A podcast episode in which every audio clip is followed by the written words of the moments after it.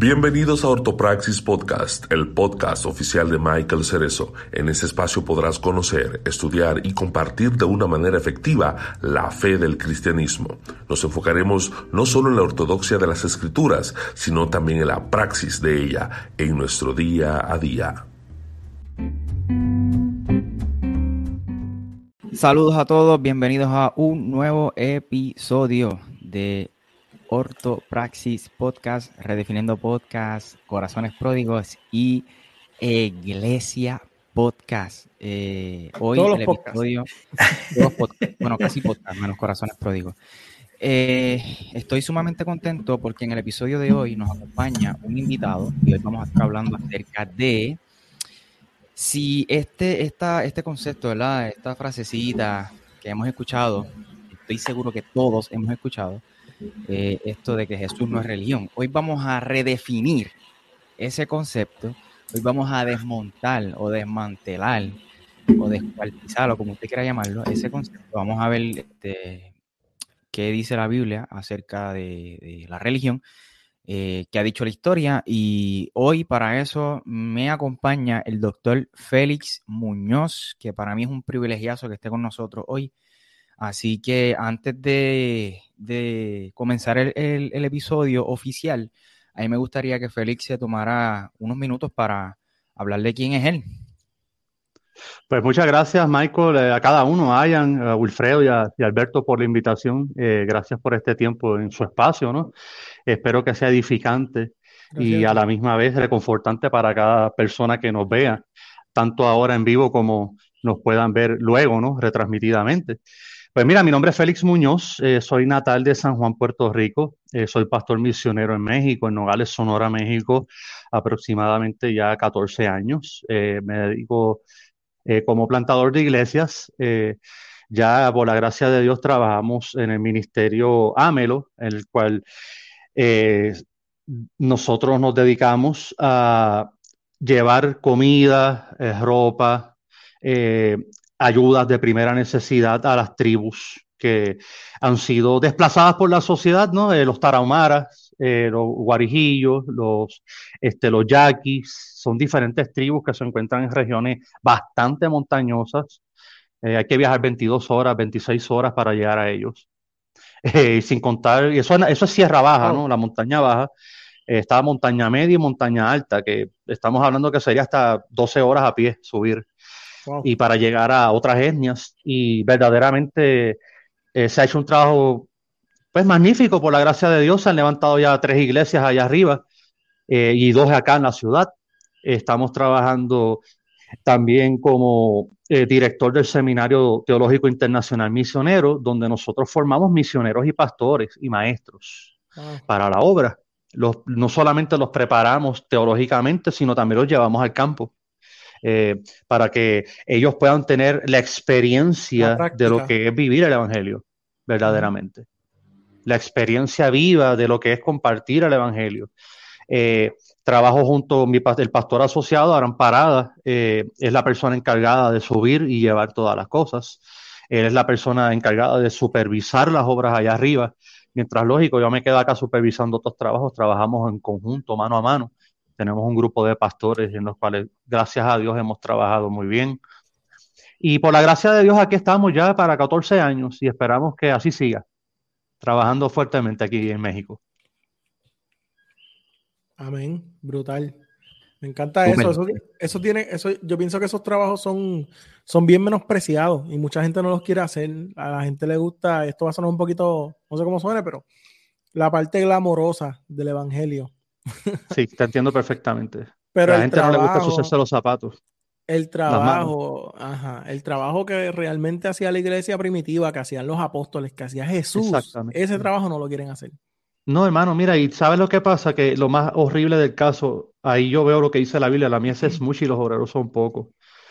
Eh, yo, bueno, yo soy como ustedes, ya los conocí, ustedes hablan claro, tiran la piedra en el agua hasta donde salpique, ¿verdad? El chorro. este, yo soy igual y yo lo digo. Hay muchos pastores muy cómodos, hay muchos ministros muy cómodos, eh, muy acalorados, en un confort muy extremo. Y el Evangelio nos dice claramente que tenemos que negarnos. eh, negar un confort, mira, negar hasta preparaciones teológicas, negar eh, éxitos personales que uno haya alcanzado. A la hora de la verdad, lo que verdaderamente importa es lo que Dios desea que se haga en el momento que Dios desea que se haga y como Dios desea que se haga según las escrituras. Ahí está la clave. Amén. Amén.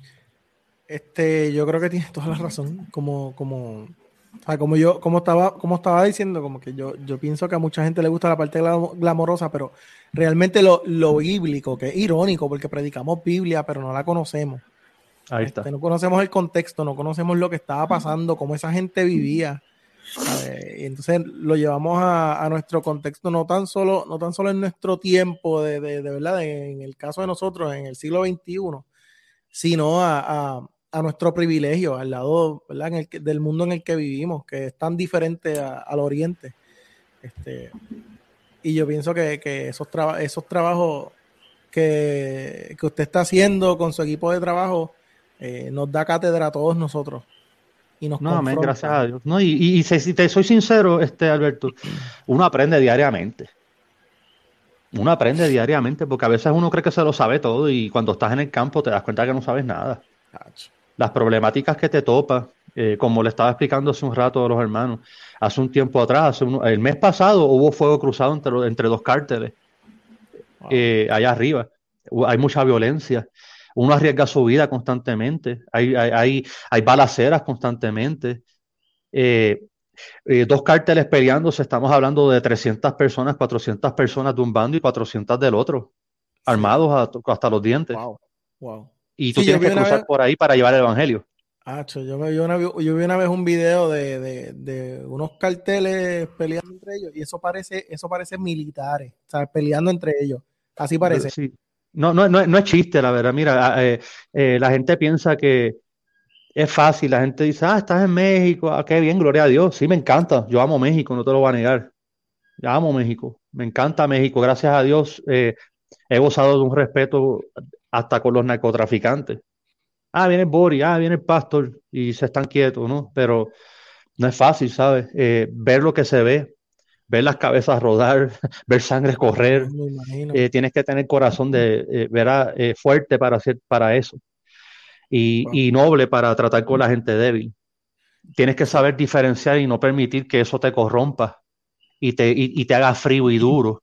Porque la Biblia es clara que por causa de la maldad el amor se enfriará y esa maldad no puedes permitir que te enfríe el corazón en medio de esto.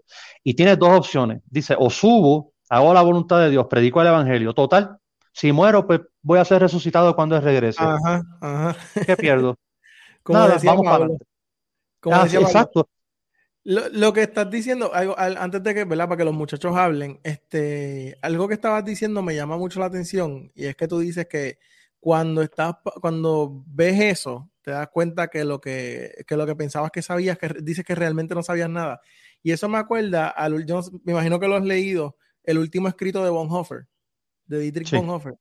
Este, antes de, para, los que no saben, Dietrich Bonhoeffer fue un teólogo alemán para el tiempo de los nazis y él eh, daba clases en, en Nueva York.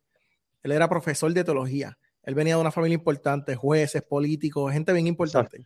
Y en el tiempo de Hitler, él dijo, yo estoy muy cómodo. Ah, estamos hablando de, de, un teólogo bien respetado ya. Ya le había sacado varios libros, o sea, tenía nombre.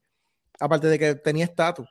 Y él cogió y se montó en un avión y se fue a tratar de tumbar a Hitler. Y allí, este, en su última carta, no es que cuestiona su teología, pero él hace alusión a eso que tú estás diciendo.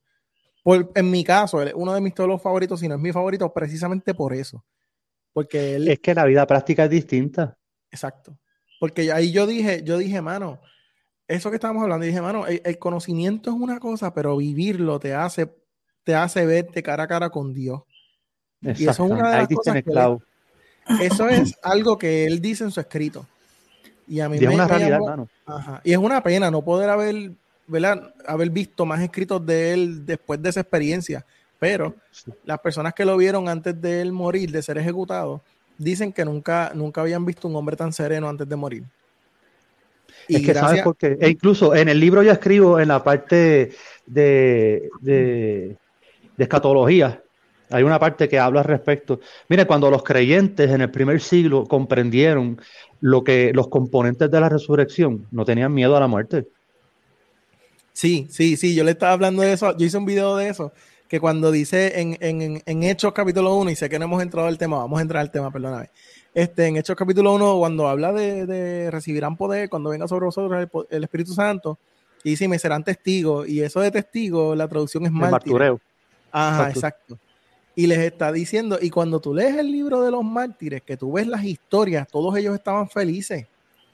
A mí me chocó mucho, eh, creo que fue Felipe, que él decía, yo estaba esperando esta hora feliz. Exactamente, él mismo fue el que dijo, he estado esperando todo este, este tiempo, toda mi vida. Sí, exacto, él dice esta hora y Uno de los, y, quien lo acompañó al momento, él mismo dijo, ¿qué rayo es esto? Se fue impactado por la fe de él. Pero ese fue, ah, pues Felipe fue entonces que el soldado romano que lo estaba custodiando, cuando él lo iban a ejecutar, se quitó las ropas eh, romanas y se arrodilló al lado de él para ser ejecutado con él. eso, ejecutado con él. Eh, eso es lo que yo digo, yo digo, para mí eso es tan chocante que esta gente morían tan felices por el evangelio y nosotros no entendemos un principio como ese. Obviamente, por, si por falta de identidad. Sí, sí. Y, y es, obviamente hay, hay, para pasar por algo como eso, según lo que yo entiendo, y me corrige, este, es por medio del poder del Espíritu Santo. Pues que es la única manera, hermano. Claro, para ser es la única. felices de llegar a ese momento. Eso, es la única manera. Eso para mí, eso, eso es bien chocante, me apasiona. Yo estuve, yo hice un video de eso en, en Instagram. Y yo, antes de yo grabarlo o después de grabarlo, el pietaje, yo estoy como cuatro minutos sentado pensando porque yo decía, mano, yo estoy bien cómodo, nosotros vivimos bien cómodos, realmente nosotros estamos dispuestos a morir. Que te digan tú, ¿sabes? Vas a recibir el Espíritu Santo para ir a morir, porque eso es lo que está diciendo. Y el único que murió de viejo fue ahí Juan, el único. Exacto. no sé, yo he estado pensando en eso y me choca lo que estás diciendo porque me, me acuerda a, a, a, esa parte de Bonhoeffer, que él dice que vivirlo de esa forma eh, lo llevó a verse cara a cara con Dios. A cambiar la, la perspectiva de su relación con Dios. Totalmente. Y, sabes que te digo algo, hermano, a mí también. Es una realidad eh, que cuando nos topamos con la verdad, tienes dos opciones. O permites que o, ella te aplasta o tú corres con ella. Como quiera te va a abrazar. Yo creo que eh, ahora pensando más bien en el tema de hoy, definitivamente, eh, ya que estamos bregando con lo de que vamos a hablar precisamente de lo que es religión, y mucha gente pone eh, con el decir que estamos ¿verdad? discutiendo el día de hoy eh, de Jesús no es religión, es relación, es el comentario completo, ¿verdad? Eh, están poniendo la gente religión versus relación y yo creo que es algo que vamos a estar viendo hoy de, verdaderamente si debería haber un versus ahí o no. Ese yo creo que debería, viene siendo el tema principal de lo que estamos viendo hoy y tiene mucho que ver con lo que están hablando porque estos cristianos que estuvieron dispuestos a morir por Cristo, que reconocían que era un privilegio. En este sentido, eh, que algo que yo entiendo que para mí es una preocupación que la iglesia de hoy ha perdido tanto el, ese, ese el entendimiento, eh, la definición incorrecta de lo que es la muerte, entre otras cosas, eh, yo creo que es triste y debería alarmarnos el hecho de que la definición de la muerte eh, ha sido trastocada a, algo que es espantoso nosotros estamos cómodos. Horroroso, es algo a lo cual le tememos y no hablamos. La iglesia no habla casi de la muerte a menos que alguien se muera. Estamos, y, y, aún cuando la, cuando la muerte pasa, dan mensajes como que, ah, este, bueno, es que hay canciones cristianas, tú me perdonas que de cristianas no tienen nada, que hablan de la muerte y hablan como si estuvieran hablando al muerto, como si yo no, yo no sé. Ya, ya sé por dónde va, ya sé por dónde va. Te lo digo que, te lo digo que, y a la gente le gusta la parte esto yo lo estaba diciendo ahorita, no sé si ya habíamos empezado o si fue antes de empezar, pero la parte glamorosa del evangelio. Ah, ¿Sabes? Los, seguidores de Instagram les gustan las iglesias grandes, la comodidad y eso. ¿Sabes? Como que nosotros. Pero eso son cosas que tú puedes tener no estando en la iglesia. Tú puedes tener follow. Si eso es lo que te interesa, no te interesa el evangelio. Exacto. Eh, creo yo. ¿Verdad? Porque si lo que te interesa el evangelio es, como estaba diciendo el pastor, es renunciarse a uno mismo. No es buscar seguidores o buscar fama ni cosas por el estilo. Pero yo entiendo por la línea que iba Wilfredo, del versus de lo que es relación o religión, para mí, eso es como una dicotomía falsa que no debe, no debe existir, porque como hablamos la semana pasada, nosotros hacemos unas prácticas que tenemos, que esa es la religión que nosotros expresamos o que practicamos, pero es para ejercer la relación que nosotros queremos tener con nuestro Señor. Exactamente. Y antes, antes de, continuar, eh, a mí me gustaría que, que Félix, como mencionó algo del libro, de su libro. Este, de hecho, yo, esa parte de escatología fue precisamente la primera parte que leí del libro que, él escribió, Teología Bíblica Sistemática y Expositiva. A mí me gustaría, Félix, quizás en 30 segundos, un minuto, tú compartieras con aquellos que quizás nos están escuchando o nos están viendo a través de las multiplataformas que no saben lo que es la teología sistemática o, o la teología bíblica. En términos generales, algo breve que tú pudieras decir para que ellos entiendan por qué necesitan comprar ese libro y leerlo. Bueno, necesitan comprar ese libro primero porque lo escribí yo. Y yo se lo estoy recomendando. no, broma, broma, broma. broma. Este, bueno, verdaderamente lo que yo hago en el libro de Teología Bíblica Sistemática y Expositiva es sustraer en el propio contexto histórico, gramático, cultural, todo lo que organizadamente en un sistema lógico podemos estudiar acerca de las evidencias que Dios ha plasmado. ¿Y por qué es positiva? Es positiva para que nosotros sustraigamos los principios de aplicación y tengamos verdaderamente esa teología práctica que tanto Dios desea que nosotros vivamos y de esa manera podamos eh, expresar la vida cristocéntrica mediante el Espíritu en conformidad a las Escrituras como Dios desea. Ese es el propósito del libro. Y el libro verdaderamente está escrito de una manera sencilla, no catedráticamente alto, para que las personas, cualquier tipo de audiencia, pueda tenerlo a su alcance. Yo verdaderamente pensé mucho en la juventud porque la juventud está muy desprovista hoy día de la teología y de lo que es un buen fundamento doctrinal bíblico. Claro, claro. Y yo pienso que, perdón. Eh, discúlpame, perdóname. Este, no, no, antes, antes de que, no te preocupes, antes de que, de, que compartas lo que, lo que vayas a decir, este, eso que está diciendo Félix, su libro está el enlace en la descripción de, de, la transmisión en vivo, los que nos están viendo en vivo a través de Facebook, eh, Facebook de Alberto, eh, la página de Michael Cerezo y en YouTube. Y también va a estar disponible el enlace en la descripción de cada eh, episodio, ¿verdad? De cada, de, cada podcast. Eh, de los que están escuchando, van a la descripción aquí mismo y lo van a ver. Este, y lo que, yo, lo que yo estaba diciendo es que yo pienso que yo pienso que eso que estás diciendo eh, tiene que ver mucho con el estilo de predicar de muchos predicadores, valga la redundancia, ¿verdad? Este, Y es que la forma en la que predican es precisamente, no es expositiva, no es no enseña, no educa. Entonces, pues, lamentablemente. ajá. Entonces tenemos muchos creyentes y pocos cristianos. Pues eso suena como un tweet. Pues sí, eso, eso no. tenemos sí, porque hay muchas personas. Bueno, yo me atrevería a decir que hay mucho crédulo. Te voy a explicar por qué. Porque Cristo le dijo a Tomás, sé creyente. Ahí está. Hay mucho crédulo. Hay mucha persona que se lo cree todo. Si yo digo que yo fui a la isla de Pasmos y que vi la puerta del Apocalipsis abierta y que Dios me arrebató por tres días el corazón de Dios, vienen 40 personas y se lo creen. Tienes que poner una música de fondo que sea como media tenebrosa. Algo así, de la Rosa de pues, Guadalupe. Una máquina de humo al lado y un, sí, alguien con un abanico que te tire aire. Y entonces, Para que pues, suene el pelo.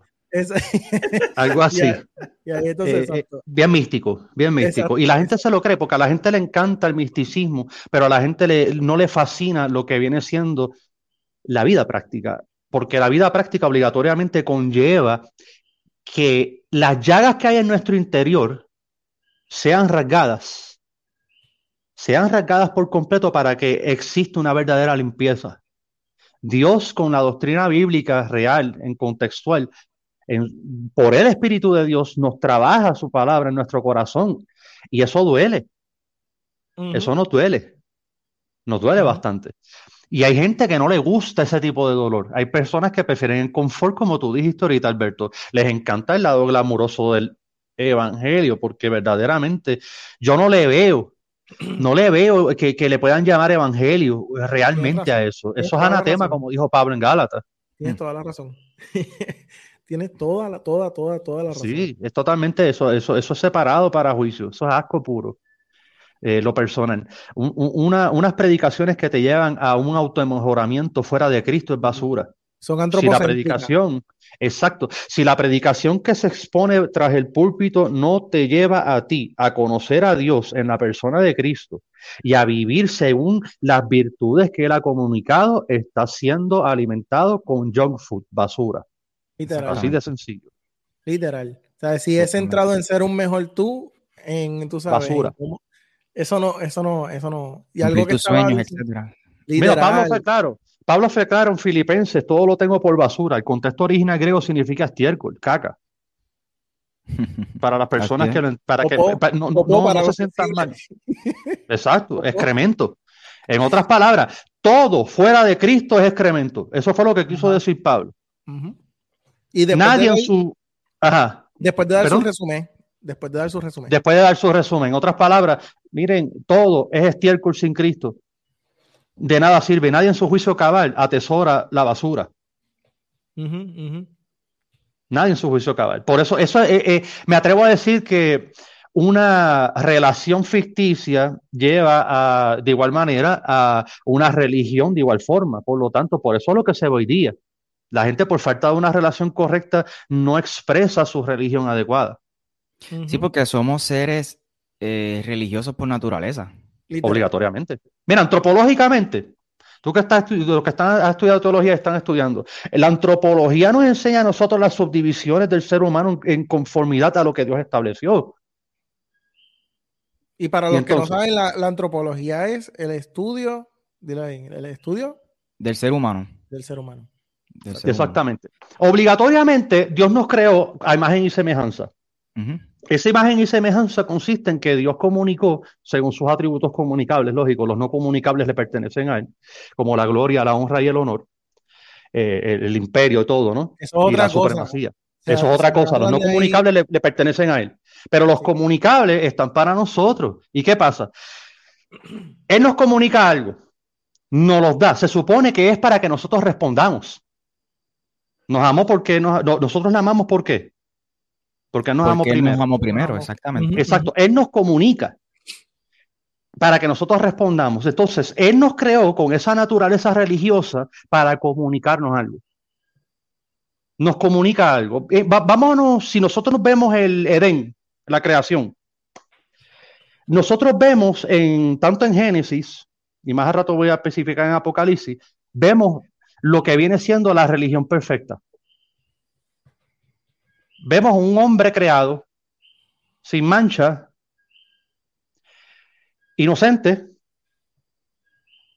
con una relación directa con el Padre íntimamente. Pero este se expresaba con el Padre y el Padre hacia él.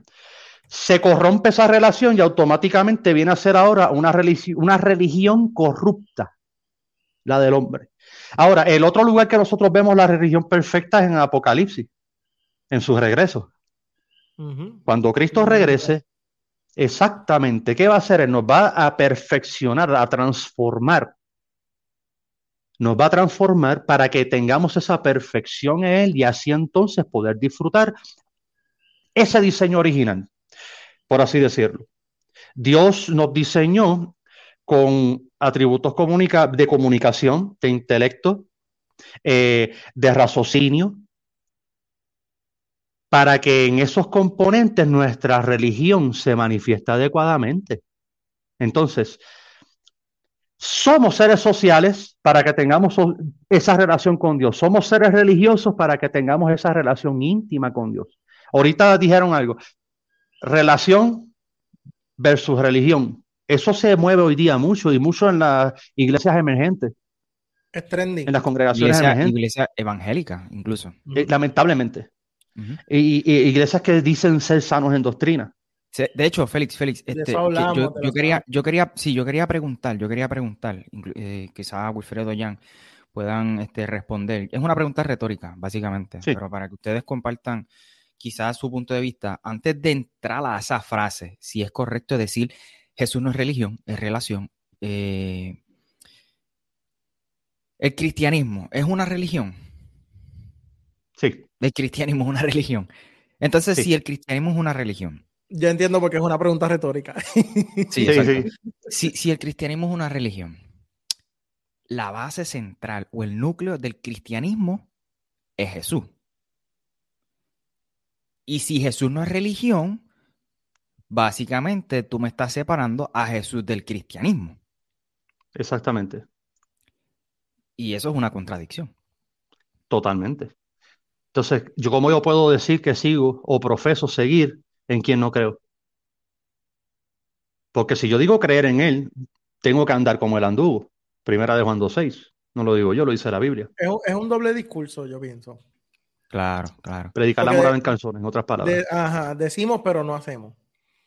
Ahora, quizás Ahora, quizá, quizá Wilfredo, a mí me gustaría que él compartiera la ilustración que compartimos la semana pasada. Seguro. Porque también, eh, este, yo creo, yo creo que, que, hubo en algún momento, o en el momento en que surgió esta, esta frasecita, yo creo que hubo una, una buena intención. Creo que hubo una buena intención, no sé. Sí, eh, yo creo que primero, es, por eso es que es importante tal vez conocer el origen de las cosas eh, a veces la terminología tal vez no es la correcta, pero eh, esto es complejo, ¿no? Es complicado. El idioma es de quien lo habla, ¿verdad? el, idioma el español eh, es uno de los idiomas más estructurados porque es un idioma complejo. por eso es que tenemos la Real Academia Española. para las personas que hablan inglés, por ejemplo, no existe un estándar tan estricto eh, porque no existe una academia que cuide el idioma, ¿verdad? Eh, de esta manera. ¿Por qué estoy hablando de esto? Eh, los términos o las definiciones se les dan a las palabras de acuerdo a cómo se usen, ¿no? y lamentablemente en, el contexto de la palabra religión, tomó un contexto negativo, pero viene siendo en el momento en que surge esta frase, ¿no? Un ataque precisamente a las personas que viven eh, enfocadas en cumplir dogmas, que verdaderamente el término que debería en la frase sería dogmas, no necesariamente religión, eh, pero, eh, pero lamentablemente las personas utilizaron la palabra religión en la frase en vez de dogmas, que es lo que verdaderamente están atacando con la frase, y es un momento dado en el cual esto, esta frase es viejísima es viejísima porque yo recuerdo, eh, como comentaba la semana pasada, que, Dios mío, yo estaba en Puerto Rico para eso, eso fue hace muchísimos años, yo diría que hace como 10 años, eh, eh, que verdaderamente esta frase estaba surgiendo probablemente mm, este, antes de eso, y hubo un deseo genuino de que las personas tuvieran una relación real con Cristo y que la, la práctica, la praxis estuviese motivada por eso. Sin embargo, el problema es que con el tiempo eh, la palabra religión y lo que verdaderamente significa religión ha, tornado, se ha tornado en algo que es negativo, tiene una connotación negativa. Y pues para eso también, la semana pasada estuve ilustrándolo con el movimiento de Black Lives Matter o las vidas negras importan, que es un movimiento que surge pues a raíz de, ciertas injusticias sociales hacia la comunidad negra.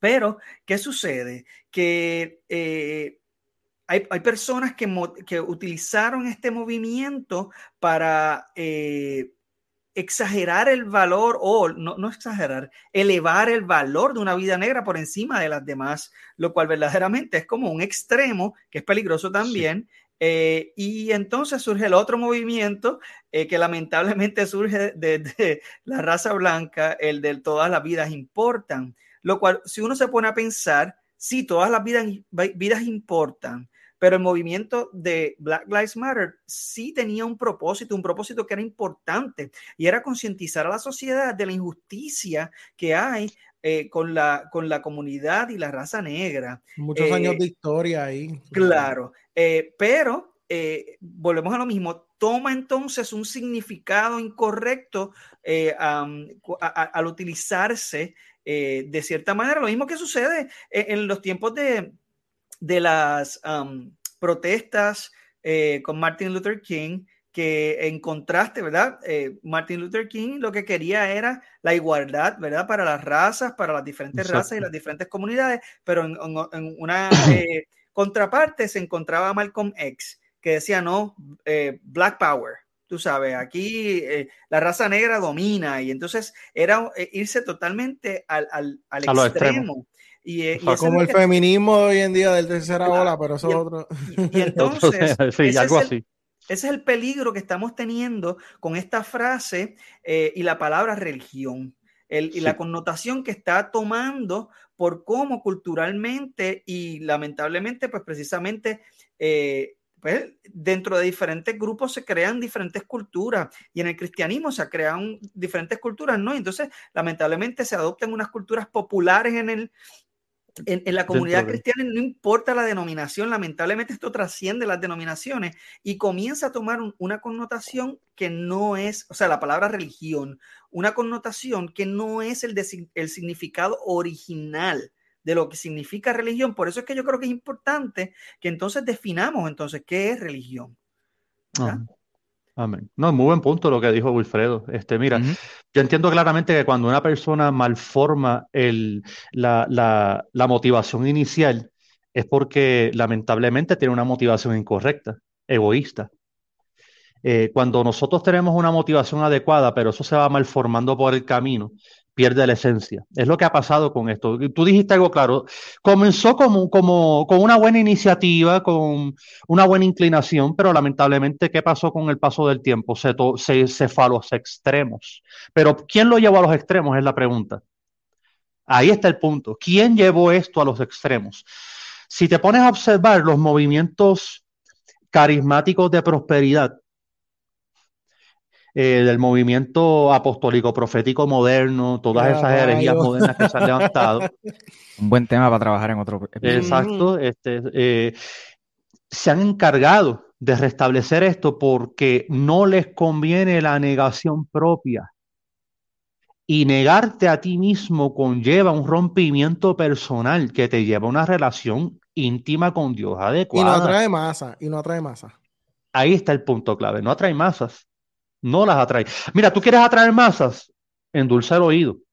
Dale lo que la gente quiere escuchar.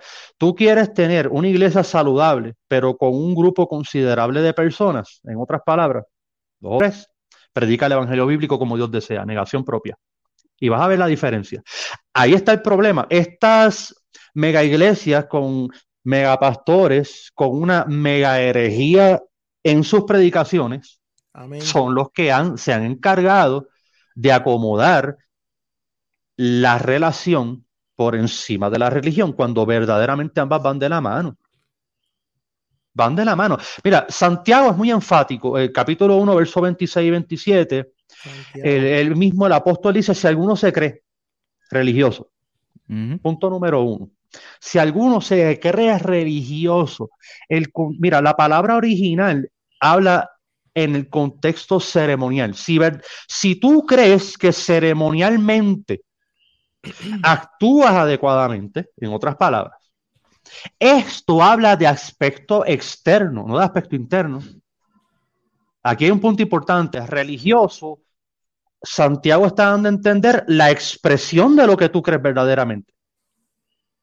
Cuando él dice, si alguno se cree religioso entre vosotros, si alguno verdaderamente se cree que expresa lo que cree, vamos a ver si es verdad. Él dice, refrena su lengua del mal. Ay. Punto número uno, refrena su lengua del mal. Mira, aquí Santiago nos da varios principios básicos de lo que es una religión adecuada. Una religión correcta. Aquí primero te dice, religioso, refrena tu lengua de estar hablando lo que no debes. Ahí está. Sino que se engaña su corazón. La religión del tal, si no refrena su lengua, ¿qué es? Vana. Vana. Pero mira qué interesante, religioso y religión. Religioso como aspecto externo, expresión. Religión como aspecto interno, relación. Entonces, mi relación con Dios va a manifestar mi religión, mi ligación con Él histórico-culturalmente, ok, mira, el término tres, tres tocos o trescos, es la palabra correcta en el griego, que habla ceremonialmente. Aquí, cuando dice religión, el tresque habla de culto. Mire qué interesante. Culto. Otra persona que mencionó la palabra culto fue el apóstol Pablo en Romanos 12.1. Dice, ¿qué dice claramente ahí? Culto racional. ¿Cuál es el culto racional? Culto racional significa que si Dios entregó todo por mí, yo tengo que actuar de igual forma. Eso significa culto racional. Y eso significa religión. Mi intimidad con Dios se va a manifestar en esa relación que yo tengo íntima con Cristo, mi coinonía con Él, en mis acciones. Ahí se manifiesta la verdadera religión. Por eso el Santiago especifica claramente, dice número uno, refiere a su lengua, su lengua de estar hablando lo que no debe. Lo que no debe. Por lo tanto, ¿cómo yo puedo refrenar mi lengua para hablar lo que no debo? Sencillo, hablando la palabra. Ahí está. No hablando la mía, hablando la de él. Permitiendo que el texto exprese lo que él desea expresar, no yo hablando sobre el texto. Y yo aplicando lo que el texto desea que yo aplique, sus principios. Sus principios, refrena tu lengua. Después dice, mire qué interesante, la religión pura y sin mancha. Delante de Dios el Padre es esta. ¿Visitar qué? A los necesitados, a los huérfanos y a las viudas. En sus tribulaciones y guardarse sin mancha del mundo. Aquí hay un punto muy importante. Tres características nos da de una verdadera religión. Número uno, refrena su lengua. Número dos, se ocupa de los necesitados. Se ocupa de los necesitados. Y número tres, se guarda tal como Jesús se guardó. Ahora, aquí cabe un punto importante. Jesús se guardó del mal por quien es Él, por su propio carácter justo y santo y perfecto. Es imposible que Él pudiese pecar. Su propia naturaleza no se lo permitía. Y ahí le pusiste una mancha al cordero si le pones un pecado. Exactamente. Y Él es, él es perfecto. Totalmente. Y Félix, Pero en ese segundo, perdóname, Félix, en ese segundo punto, sí. Eh, ocuparse. No dice orar. No preocuparse, ocuparse. No dice orar solamente, dice ocuparse. No que orar. Mira, yo te voy a poner un caso. En la, la, segunda congregación que yo estaba levantando aquí, que nos mudamos en otro lugar, hace muchos años atrás, pasó un suceso. Y lo digo públicamente, la persona ya se fue para California, gracias a Dios vive allá. La hermana estaba en la iglesia yo estoy dando mi sermón dominical tranquilamente, el esposo entra a la iglesia, la jala por el pelo y se la lleva dándole golpes. Los hermanos dijeron, hermanos, hay que orar. Y yo en ese momento detuve, oren ustedes, es el momento de actuar. Discúlpeme, hay momento para orar y hay momento para actuar. Si usted quiere orar, ore por mí en lo que yo salgo y actúo. Yo tuve que actuar y quitarle de encima al hombre. Totalmente. Yo tuve que quitárselo. Yo tuve que actuar en ese momento. Ahora, ¿qué yo hice? Yo me ocupé. Yo no me preocupé, me oré. Yo me ocupé. Hubieron pastores que me dijeron, ah, tú estuviste mal por lo que hiciste. Y yo, no hay problema. Yo estuve mal. ¿Y si hubiese sido tu hija? ¿Hubiese estado mal? Pastor, el lunes nosotros estábamos hablando de esto. No de esto específicamente, pero estábamos hablando de, Michael estaba hablando también de, Pedro, de cuando Pedro estaba, eh, que cuando Pedro le dio la palabra al paralítico, le, hizo, le dijo, no tengo... De lo que tengo te doy. Ajá, que le, dijo... Estaba, de camino para el, templo, de camino al templo. De camino para el templo de Hermosa. Y él le dice... Como era de costumbre orar. Ajá, él le dice, de lo, de lo que tengo te doy, levántate y anda. Pero no fue hasta que él le dio la mano y lo ayudó que él se levantó. Dice no, que se le enderezaron los pies. pero cuando Pedro le extendió la mano. No, no es suficiente. mientras tanto no pasaba.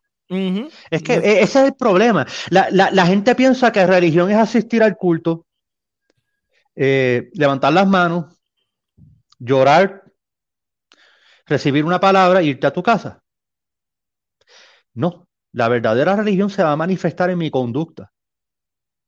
Mi conducta. Ocuparse de los necesitados eh, Cristo fue muy enfático cuando le dijo a los discípulos, vayan, prediquen, no lleven bolsa, no lleven nada.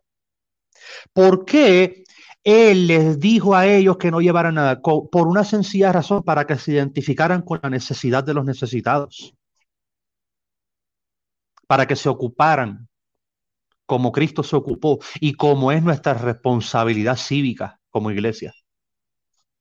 Ocuparnos. Ahora, no orar solamente, orar está bien, está magnífico, perfecto, está, orar sin cesar, la Biblia lo dice, pero también debemos actuar. Y no solamente actuar, debemos guardarnos sin mancha. Ahora, guardarse sin mancha del mundo, me gustaría aclarar esto. La gente piensa que guardarse sin mancha es no pecar. Vamos a poner los pies sobre la tierra. Todos pecamos por omisión o por comisión. No piense que usted nunca va a fallar, porque si no llama a Dios mentiroso. Y ya falló. ya se dio un, autogol. Un autogol. Aquí todos fallamos, todos pecamos, todos dependemos de la misma gracia, de la misma soberanía y de la misma palabra y de su mismo espíritu. Amén. Eso se mani aquí cuando especifica guardarse sin mancha del mundo es no permitir que éste te corrompa, aunque tú desees pisarlo y volver a él. Porque lamentablemente, lo guste o no nos guste, esa es la realidad. ¿O acaso usted cree que... Ah, perdón. No, que eso lo dijo Nicolás Maquiavelo. Obviamente él lo dice de, un aspecto diferente. Él dice que el hombre nace bueno y que la sociedad lo corrompe, pero va de la mano con lo que estás diciendo. Exacto, en cierta parte, pero verdaderamente no. una nueva naturaleza cuando nosotros tenemos una nueva naturaleza, pues ahí entonces somos, ¿verdad? Nuestra naturaleza. Exacto, porque verdaderamente nacemos corruptos, desprovistos, imperfectos, destituidos de la gloria de Dios. Entonces, si no es porque nos reviste de su gracia, no podemos tener absolutamente nada. Entonces, guardarse sin mancha del mundo consiste en yo compararme constantemente ante la luz de Cristo en conformidad a las escrituras. Y aunque yo no lo viva en ese momento, yo seguir rindiéndome para que se haga real en su momento. Eso es vivir bajo la luz del Evangelio verdaderamente, bajo la luz de la palabra de Dios. Hay personas que dicen, no, pero tú estás solapando el pecado, apapachándolo, abrazándolo, estás trayendo excusas. No estamos trayendo excusas, estamos hablando de una realidad. El Evangelio es práctico y el que comenzó la obra en vosotros la culminará hasta que Él regrese. Hasta que Él regrese. Por lo tanto, cuando especifica claramente vivir eh, aquí, sin guardándose sin mancha del mundo, lo que nos está dando a entender verdaderamente es rechazar todo aquello que esté en contra del carácter del Señor. Aquí hay un punto importante. Eso lo que verdaderamente significa es tener temor. El temor bíblico es amar lo que él ama y rechazar lo que él repudia. Entonces, aquí lo que nos está dando a entender el apóstol, que guardarme sin mancha del mundo es tener temor de Dios, rechazando constantemente todo aquello que esté en contra de su carácter, aunque todavía yo no lo esté viviendo. Porque aunque todavía yo no lo esté viviendo. Porque la santidad es un camino, no es un destino. Es, ahí diste en el punto clave y la santidad es Cristo. Nadie vive a Cristo de la noche a la mañana. Eso es un soberano disparate. Yo creo que también hay, ahí también hay algo importante eh, que tal vez recalcar, es el hecho de, hay muchas personas que se, hay muchos temas que no se están tocando en la iglesia porque tal vez, digamos, es la pata que yo cogeo. Así que pues yo no puedo, eh, eh, como dicen por ahí, ¿verdad? hablar de morar en calzoncillos, pues por eso no hablo entonces de esto, pero la realidad es que debería ser lo contrario, sino debe ser una oportunidad para yo abrirme y ser vulnerable y dejarle saber a la gente, mira, yo, yo, yo fallo con esto, pero esto no es correcto. La Biblia no enseña esto. Eso no me hace hipócrita, me hace honesto. Me hace honesto decir, no, mira, yo sí fallo con esto, pero, pero, pero esto no es correcto. Eh, y, de esa manera hablamos lo que hay que hablar. La verdad sigue siendo verdad, quien la siga o quien no la siga. Eh, Exactamente. Eh, y, la palabra de Dios sigue siendo soberana y es importante que eso nosotros lo, tengamos entonces presente en el momento de precisamente tocar todos los temas que se tienen que tomar, tocar para que nosotros podamos tener una religión sana. Porque la gente dice, no, porque Cristo lo que, criticó fue la religión de, eh, ¿verdad? los religiosos, a la religión, eh, a los fariseos que ¿verdad? representaban la religión. No, no, no, no. Lo, que estaba criticando Cristo de ellos realmente no era ni siquiera su religión y sus prácticas religiosas, era lo que ellos le añadían a lo que verdaderamente. Él decía, él decía, escúchenlo, él decía, escúchenlo. Pero, no, los imiten. Pero imiten, exacto. Entonces, eso Incluso ustedes añaden el comino y el eneldo a las leyes. Igual, ah, pues, ellos, ellos agarraron eso de la Mishnah, ¿no? De la Mishnah, de, de las leyes orales, de, sacerdotales, y empezaron a agregarle y a hacerle adherido. Mira, si Cristo hubiese criticado los sistemas religiosos de ellos, hubiese empezado con los herodianos, la verdad. Con los herodianos. Y después con los celotes, te lo apuesto. Sí, que, eran, que, era, que, que, que, eran, que, que, era la, la, tesis y la antitesis, por así decirlo. Se, se pasaba en el puro pleito legal. Dicen que Juan el Bautista, dicen que Juan el Bautista era, era de ellos. Dicen. Se, se dice. Se dice. Hay muchas personas que así lo dicen. Si yo tuviese esa información, con mucho gusto te la clarifico, pero no la tengo. Pero sí se dice. Eso sí lo, lo, he escuchado. Lo he escuchado al respecto. y es interesante ver esto. Perdón, hermano. Hay, hay, un filósofo bien interesante que, que, que, dice que la relación, que la religión es el opio del pueblo. Y ese es Karl Marx. Ah, Karl Marx, No lo voy a dejar pasar. Karl Marx, no puedo pasar porque entonces todos los que afirman, todos los que dicen que Jesús no es religión, básicamente están de acuerdo eh, con, con, con el lema de, de, Karl Marx. Claro, con el marxismo. La religión es el opio del pueblo. Ahora, ¿quién es Karl Marx? ¿Conoce su filosofía? Mira, Karl Marx verdaderamente, históricamente hablando, fue una persona que vivió mantenido maltratando a sus mujeres y maltratando su espacio social. Entonces, ¿cómo, qué, yo tengo que aprender de esa persona? Yo puedo aprender de su filosofía las cosas malas para no hacerlas. Eso sí lo puedo aprender. Ahí está. Ahí está, ese es el punto. Yo le pregunto a las personas, ok, a quien practica el marxismo, que me diga una sola cosa buena que ha logrado. Una. Una. Una sola, una sola cosa. Que me la escriba en un papel. A ver, no me la van a escribir. Todavía no he visto ninguna persona que siga el marxismo que viva adecuadamente y socialmente adaptable. Que sea socialmente adaptable, que se adapte a la sociedad y la sociedad, y él permita que la sociedad se haga parte de él. Yo quisiera compartir una conversación. Eh, gracias a Dios que no es una conversación mía, pues si no me hubiese dado un ataque. Pero este, me gustaría que ustedes la escucharan y quizás la, la analizáramos. Este, y esta amiga que le responde a este otro amigo. Ella, ella comienza preguntándole a él y le, dice, ¿eres cristiano? Y él le responde, sí, soy cristiano católico. Y, ella, eh, y, él, ella dice, ah, ya. Y el amigo le responde, ¿y tú? La amiga dice, bueno, yo era católica, pero ahora estoy convertida a Cristo. Y este, el hombre le dice, ¿y es que cuando eras católica no estabas convertida a Cristo? Ella responde, sí, pero no es lo mismo. Cuando uno es católico, como que se le olvidan muchas cosas. Entonces el, amigo le, le, responde, cuando uno es católico y no profundiza en su fe, puede que se le olviden muchas cosas, pero cuando uno profundiza y tiene una relación verdadera con Cristo, eso no pasa.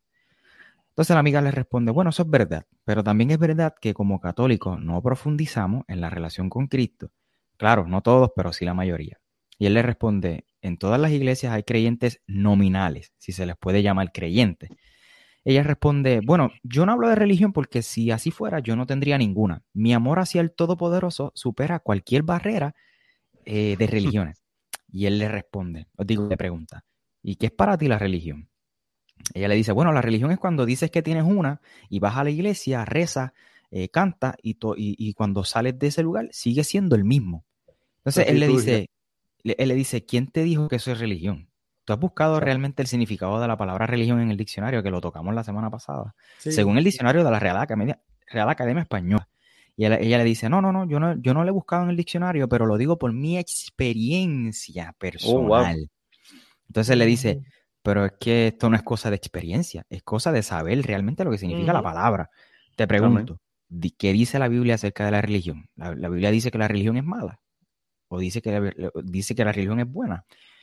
Eh, entonces ella le dice, bueno, no soy muy conocedora de la Biblia, apenas estoy comenzando a leerla, Eh, bueno, no sé cuál sea la definición de los demás, la mía es personal. Así lo siento, así lo creo. Wow. Eso de así lo siento. Eso de así lo siento. Yo tengo un problema bien serio con eso. Perdóname, pastor, habla, habla, tú. Que... Eh, sí, bastante. Ahorita dijiste una pregunta eh, según la, la, conversación. ¿La religión es buena o es mala? Mira, sabes que hay ambas. Hay religión buena y religión mala. Porque si mi relación no está adecuada con el Señor, mi religión va a ser igual. Por lo tanto, tengo mala relación, mala religión. Buena relación, buena religión. La religión es la expresión de mi relación con Dios, por lo tanto van de la mano. Yo no puedo separar una de la otra. Mira, el término, eh, si nos vamos al trasfondo histórico, después del 1400, ya cuando tú lees la Vulgata más adelante, te das cuenta que el término religio en el latín le dieron una connotación aún más, más clara, por así decirlo, en esos tiempos. Y significaba ligar dos cosas, hacer dos cosas una sola. Mira qué interesante.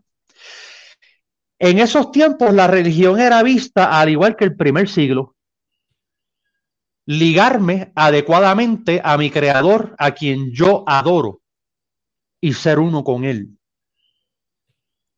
Y eso es lo que hoy día se ha perdido de perspectiva adecuada. La, real perspectiva de la palabra, religión se ha perdido. Es mi ligamiento, yo soy uno, encementado por completo e inseparable. El que se une al Señor, un espíritu con él, dice el apóstol Pablo en Primera de Corintios 6.13, si no me equivoco, o 6.15, aunque eso habla del contexto sexual, ¿no? Sabemos claramente que si lo traemos al contexto real de lo que viene siendo nuestra parte inmaterial, en el ser humano. Sí, que ahí Pablo era que estaba trabajando un asunto de, una inmoralidad sexual dentro de... De inmoralidad, exacto, sexual. Pero verdaderamente, si nosotros sacamos el principio cuando dice, el que se une al Espíritu del Señor, uno es con él, el que se une al Señor es uno con él, es una realidad. ¿Quién nos unió a Dios? Ahí viene el punto importante. Jesucristo. Ahí, ahí está, ah, ok, Jesucristo. ¿Jesucristo practicó religión? Sí. Totalmente. Yo he escuchado a personas que se atreven a decir, pero es que Jesús no era religioso. Ay, Dios mío. No, Jesús iba a la sinagoga. Óyeme, Jesús, Jesús Yo no sé si han llegado a esto, pero Jesús estudió con Bengeliel. Ah, ¿no saben eso? Pues estudió con él. Jesús estudió en una escuela teológica de su época, no muy reconocida. No, eso está documentado históricamente. Lo que pasa es que habían dos escuelas, estaba la de Ben Shammai y la de Ben Geliel. Por eso los fariseos se burlaban de la escuela teológica de él porque era la menos reconocida. Pero contra, estaban hablando con la deidad encarnada, con la ley misma encarnada, hecha carne, con el autor de la ley. él mismo estudió y se capacitó. él practicó. Diciendo, tú estás diciendo que Dios mismo estudió. Tómala. Uh, es la realidad. Entonces, si yo, si yo no me capacito en la palabra para que tener una relación adecuada con el Padre, según Cristo, para que yo expresar verdaderamente eso, yo soy mejor que Cristo. Entonces, mi cristianismo es falso. Lo que yo digo seguir y profesar es falso, porque Jesús fue bien claro cuando él especificó y dijo, yo no vine a hacer mi voluntad, sino de aquel que me envió. Por lo tanto, si él no vino a hacer su voluntad, vino a hacer la del Padre, tenía que tener por obligación una relación íntima con él. Eso es religión. La expresión, la manifestación, incluso Jesucristo mismo dice en Mateo 5, si no me equivoco, o 6, dice, practiquen las buenas obras para que la gente vean la luz de Dios y así lo glorifiquen. Ah, mejor dicho, que tu religión sea verdadera. Lo mismo que dijo Santiago, la verdadera religión sin mácula, sin mancha, es cerrarle el hocico cuando tienes que cerrarlo, cerrar la boca cuando tienes que cerrar y no hablar lo que no debes. Y eso conlleva dependencia del Espíritu en conformidad a la palabra. Religión. Relación con Dios. Miren, cuando el apóstol Pablo dice culto racional, hay algo muy importante que es culto lógico en Romanos 12.1, ¿no? que tiene que ver con la misma palabra eh, tresqueia, ¿no? Que, habla, que hablé ahorita para religión. algo parecido, no es la misma palabra en el término griego, pero la misma connotación, culto. Lo que Pablo está dando a entender de que la verdadera manifestación de ese culto racional se va a manifestar de dos maneras, amando a Dios y al prójimo. Lo es interesante eso. Es interesante eso porque después él dice que él, después él dice, da unas instrucciones en el versículo que le sigue, que ahí es que él dice, no se conformen en este siglo, sino se han transformado por medio de la renovación de nuestro entendimiento para que comprueben la voluntad de Dios, buena, agradable y, perfecta. Bueno, la buena voluntad de Dios, agradable y perfecta. Pero eso que tú dices, lo que quería añadirle era que eso, él está explicando después cómo conocer la voluntad de Dios. Así que esas son instrucciones de cómo precisamente conocer la voluntad de Dios. Entonces, disculpe, eso era lo que quería.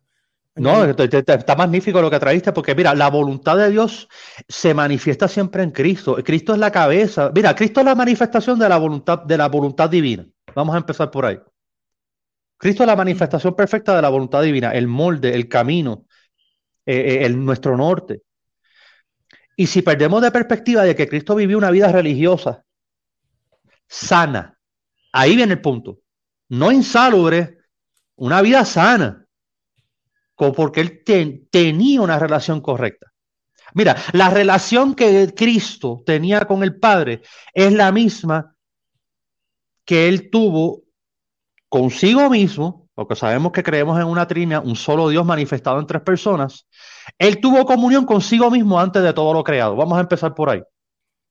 Juan 1.1. Dios siempre ha tenido comunión consigo mismo, porque es autoexistente, es soberano, es perfecto, llámale lo que tú quieras llamarle. Dios no necesita de ningún ser humano para tener relación consigo mismo y tener comunión consigo mismo, una comunión perfecta. ¿Quién lo necesita verdaderamente? El hombre. Nosotros.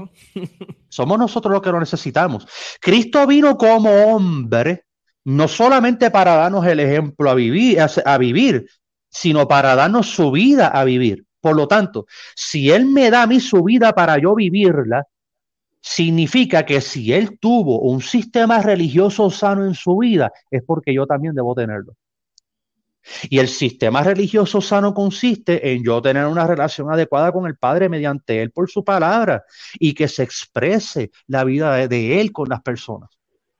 Y que conste, eh, eh, ¿sabes? porque cuando usamos, es que no sé si sabes, pero que hay un movimiento de cuando usamos la palabra de, de relacionarnos con Dios como Padre por medio de Jesús, eh, hay un movimiento que dice que Jesús es el hermano mayor y que, que queremos aclarar que Jesús es Dios, punto. Mira, cuando, cuando la Biblia dice que Él es el primogénito, eso es bueno aclararlo. La palabra primogénito en el contexto original, lo que nos está dando a entender es la persona encargada de administrar todo. Es la persona con la autoridad de llevar a cabo todo lo que se estableció, las leyes que se establecieron en la casa. El hermano mayor. en por eso es que entonces Juan 1.1 en la versión Reina Valera, que no es, no es la, dice el verbo, aunque sabemos que es logos, que es palabra. El logo, sí. Ajá. El logo. El logo verdaderamente es el ente divino que, que, maneja todo. Eso es la palabra logos. Es el ente divino. En, esa, en, en, en, el contexto original de la época del primer siglo, se creía que el Logos era la mente divina que manejaba toda la eternidad y manejaba toda la creación por completo. Por, lo tanto, Cristo es el Logos. Exacto. Por eso, pero también eso tiene que ver, ¿verdad? Esto es lo que, lo que yo he aprendido y me corrige si estoy mal. Yo entiendo que también eh, eh, Juan estaba siendo estratégico con, esa forma de describir a Jesús porque le estaba hablando a los griegos. Y los griegos eran una, una cultura que buscaba precisamente eso. sí, filosóficamente. Filosóficamente ellos tenían esa, eh, la filosofía de ellos era esa. Eh, hay gente que piensa, no, es que Cristo es el lobo, no, le está dando una ilustración, aunque sí, Colosenses capítulo 1, versos 18 al 23 especifica que Él es el creador. Nada de lo que está hubiese sido creado si no fuese por Él. Y Él le da sostén a la creación. Entonces, volviendo al tema, si nosotros observamos bien la vida de Cristo, Cristo manifestó, o lo voy a poner de esta manera, Cristo resumió en su vida y para con nosotros, mediante su gracia, los 613 mandamientos de todo el Antiguo Testamento, los simplificó en dos, amar a Dios y a tu prójimo. Mira, hermano, los 613 mandamientos en la antigüedad, si tú violabas uno, se corrompían los demás. Entonces, por lo tanto, siempre eras culpable. ¿Verdad que sí? Mediante Cristo, nosotros tenemos su espíritu, tenemos la plenitud de Él, para que mediante la identidad que nosotros recibimos en Él podamos vivir en conformidad a su gracia. Por eso es que Él es el cumplimiento, ¿no? Él es el amén y Él es el sí, el todo. Toda promesa divina se cumple en Él. Incluso si Dios cumplió la promesa máxima, que era entregarlo a Él, ¿cómo no cumplirá las demás?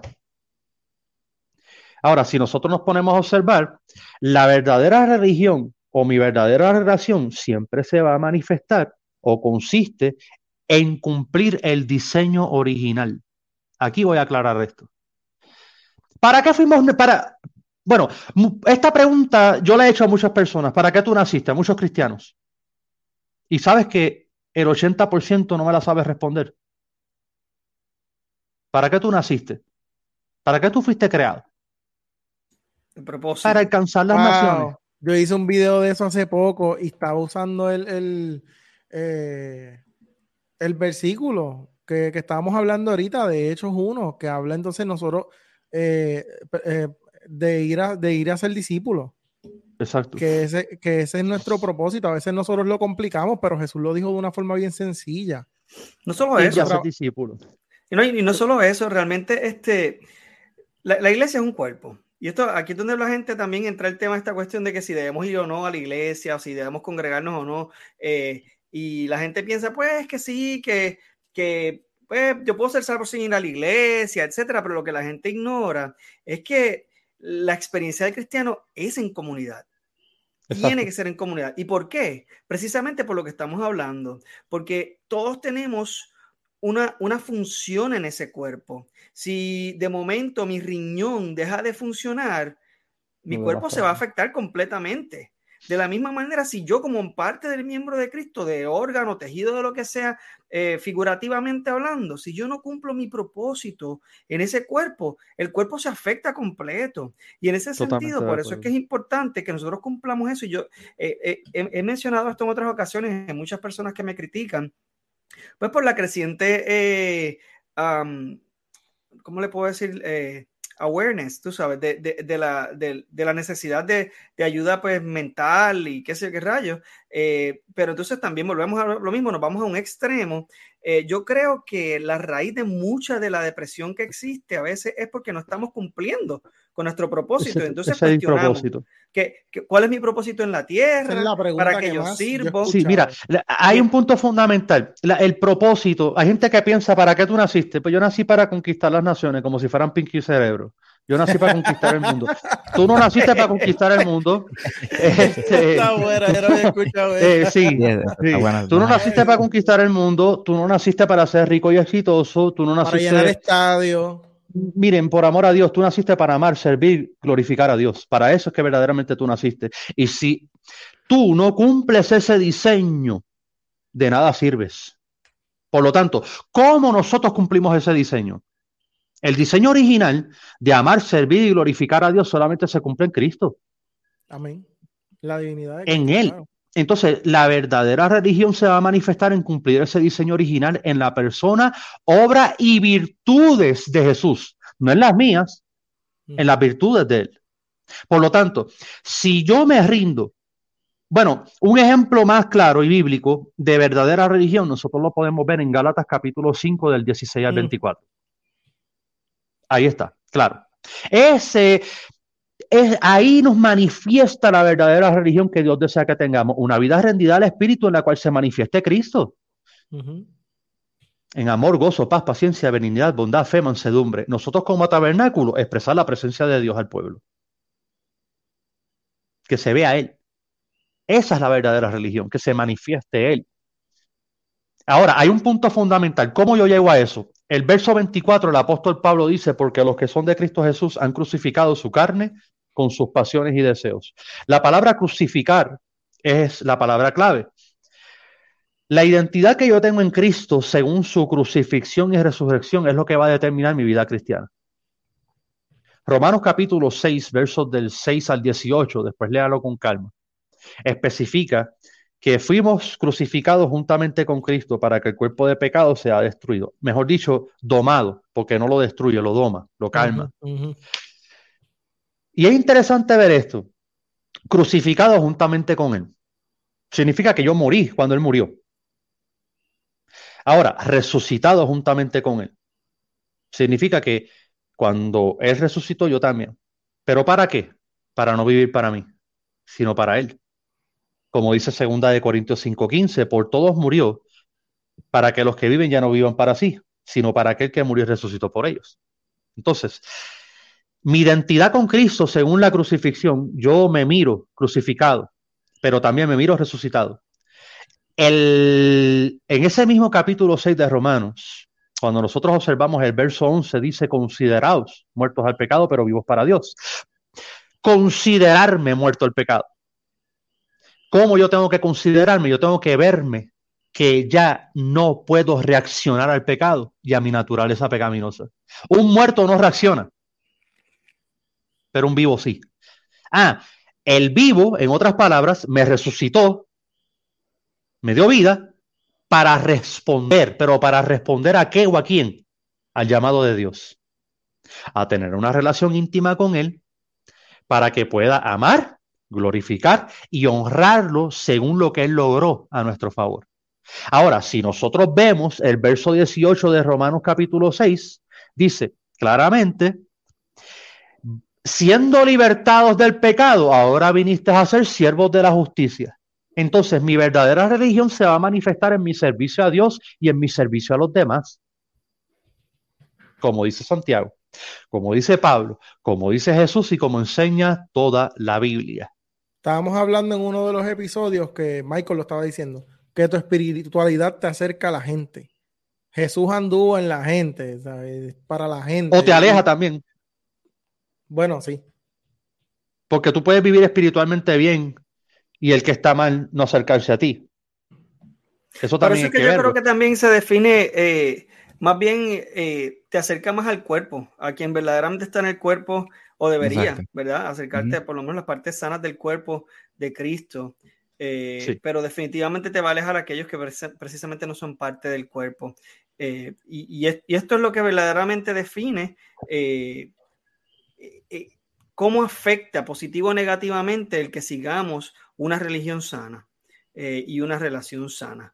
Eh, y, que, y, que, esto nos lleve a una praxis sana también, porque es que el practicar una religión sana y una relación con Jesucristo, entonces nos lleva a lo que hemos estado hablando, que es el hecho de actuar, de verdaderamente... Eh, Cristo no nos llamó a sentarnos a escuchar un servicio todos los domingos. de hecho, en ninguna parte de la Biblia se habla precisamente de ninguno de los, de los seguidores que antes se sentaron a escuchar una prédica y se fueron ya a sus casas. Eso no es lo que es cristianismo. cristianismo, conlleva eh, una, actuar, eh, eh, es que una acción y el amor que Cristo nos llamó a, tener hacia los demás, incluyendo hacia nuestros enemigos, es acción. No es un sentimiento, porque ahora mismo eh, puede ser que Alberto me ofenda y me haga algo que me moleste mucho con él, pero si yo lo amo verdaderamente, mis acciones no van a ir de acuerdo a mi molestia y a mi desagrado sino que al contrario, van a contradecir tal vez ese, ese deseo que tengo de colgarle del otro, no, pero aún así, si yo lo veo en necesidad, lo ayudo, si, si veo que él necesita que yo me, me muerda la lengua porque verdaderamente está pasando por una, situación fea, pues mira, me muerdo la lengua, eh, y ese tipo de hmm. acción es la que verdaderamente requiere que nosotros eh, demostremos el amor de Cristo en acción porque verdaderamente la gente habla, no, el amor, eh, Jesús es amor, Dios es amor. Eh, ajá, pero ¿qué significa eso? Significa verdaderamente una acción que Él demostró primero, precisamente dando su vida, no solamente dando su vida completa, porque no se trata solamente de la muerte en la cruz, sino que toda su vida, su propósito de vida fue para todos nosotros.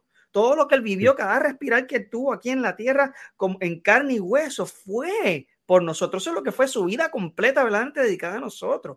Y esas acciones demuestran verdaderamente el amor de Dios y, y aún entonces en su muerte, que eso es lo que nos debe mover a nosotros a verdaderamente actuar y hacer algo mucho más que sencillamente sentarme a escuchar una prédica que me haga sentir bien, que muchas veces no me lleva verdaderamente a confrontarme con mi pecado, no me lleva a confrontarme con mis necesidades reales, no me lleva a... Eh, no me lleva tampoco a confrontarme con lo que tiene que cambiar de mi vida y lo que yo tengo que dejar atrás. Cristo desde el principio fue bien claro con, los que le seguían. Ah, tú me vas a seguir. Ah, pero deja eso. No, eh, tú me vas a seguir. Pues mira, eh, tienes que negarte, o sea, tienes que negar todo lo que eres, tienes que negar todo lo que tienes, tienes que negar tu familia, tienes que negar todo, claro. En el contexto que él decía, ¿verdad? Que negar a la familia, que esto es importante tal vez aclararlo, es por el contexto eh, cultural religioso en ese momento, porque el profesar otra fe conllevaba precisamente renunciar a tu familia. No es porque no quiere decir, ¿verdad? Que ahora si vas a seguir a Cristo necesariamente tienes que negar a tu familia, sino es estar dispuesto a hacerlo. O sea que si ahora mismo tu familia te es un estorbo para tú seguir a Cristo y seguir lo que es la religión sana, entonces eso lamentablemente no puede estorbarte. Eso es algo que tú tienes entonces que negarlo sí, y tienes la responsabilidad de rechazarlo. Es duro, es bien duro, es bien fuerte suena verdaderamente algo sumamente fuerte, pero está en la Biblia. Y si creemos en el Dios de la Biblia, y si creemos que la Biblia es la palabra de Dios, si creemos que verdaderamente ese es nuestro norte, tenemos que recibir las palabras bonitas de los salmos, como también la confrontación que viene con los profetas, entre otras cosas de la Biblia. Eso es lo que verdaderamente debemos estar un punto clave, mira, el amor. La gente cree, mira, vamos a ser sinceros, por amor fue que salió la eh, la frase Cristo Jesús no es religión, es relación, por amor. Miren, hermano, Pablo fue claro en 1 Corintios 13 cuando dijo que el amor no se goza de la injusticia.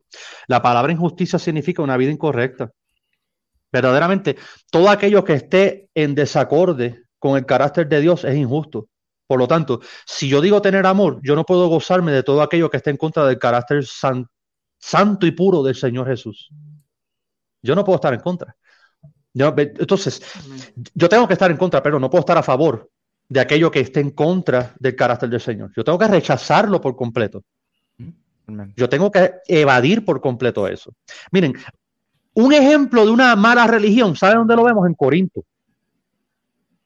Primera de Corintios capítulo 11 es bien clave para mostrarnos a nosotros una iglesia con una religión bien corrupta.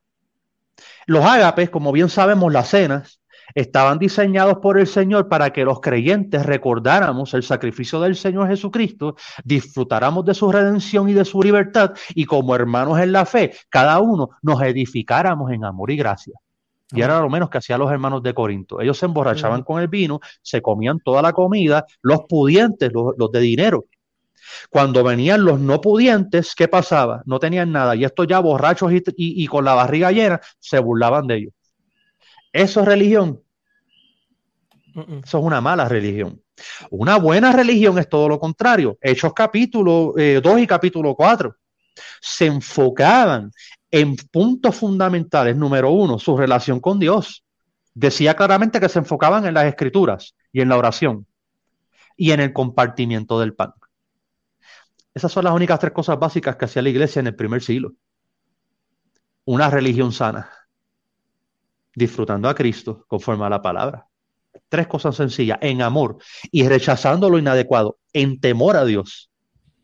Entonces, ¿Cristo Jesús es religión? Sí. Y también es relación, ambas cosas. No podemos separar una de otra, porque una cosa manifiesta a la otra. Va de la mano mi relación va a manifestarse con mi relación también con los demás. Así de sencillo. Brutal. Yo creo que hemos sido bastante certeros, ¿no? Categóricos, puntuales. sí. Espero. sí, hubo mucha claridad. Yo, yo siento que hubo mucha claridad, que fuimos como que ahí directo. ¿Quisieras aportar algo? Yo estaba, aquí aprendiendo, en verdad. en el background. No, pero es bien importante que yo creo que en síntesis, mano, esto, este, este episodio, además de aprender que esta, e, e, este eslogan dicho por la iglesia, en los, en los altares, mal llamados altares, plataformas. Este, este con eso. Lo, lo, lo, pues, otro, otro episodio. Este, yo creo que esto, este episodio nos enseña a no repetir todo lo que escuchamos, sino más bien, mira, cuestionar, estudiar y, y, y no repetir como, como el papagayo, como decimos en Puerto Rico. Exacto. Sí, yo, yo creo que es importante, yo creo que es importante, yo pienso, y siempre lo hemos hablado, pero quiero repetirlo, siempre, por lo menos aquí nosotros hemos enfatizado la importancia del estudio y la importancia del cuestionamiento y el cuestionamiento de buena forma. O sea, si hay un pensamiento que usted le han enseñado, cuestiónelo. Cuestionar no es malo. Estúdielo.